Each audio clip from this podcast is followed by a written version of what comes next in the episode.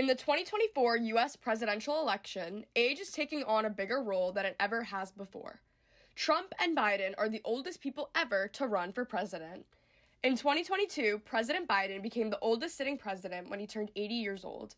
If he wins the 2024 election, he will be 82 years old on Inauguration Day and 86 at the end of the term. Not far behind him is former President Donald Trump, who is 74 years old at the end of his presidency.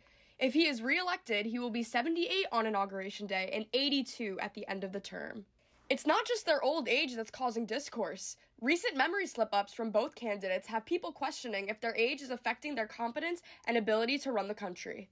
Earlier this month, Biden mistakenly referred to Egyptian President Abdel Fattah al Sisi as the President of Mexico when addressing a question about the humanitarian situation in Gaza. Initially, the President of Mexico, Sisi, did not want to open up the gate to allow humanitarian material to get in. I talked to him. And in January, Trump confused Nancy Pelosi with GOP rival Nikki Haley when talking about the January 6th insurrection. By the way, they never report the crowd on January 6th. You know, Nikki Haley, Nikki Haley, Nikki Haley.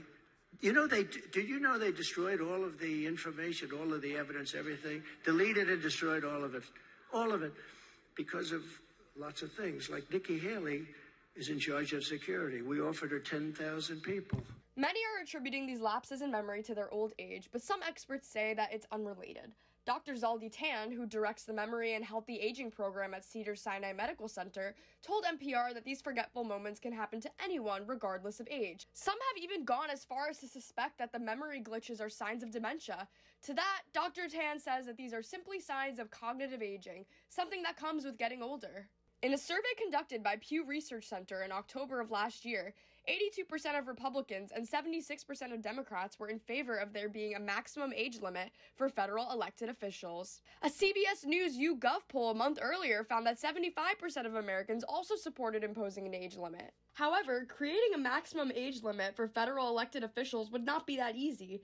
It would require amending the Constitution, meaning that the age limit would need a two thirds vote in both the U.S. Senate and House, as well as ratification by three quarters of the states.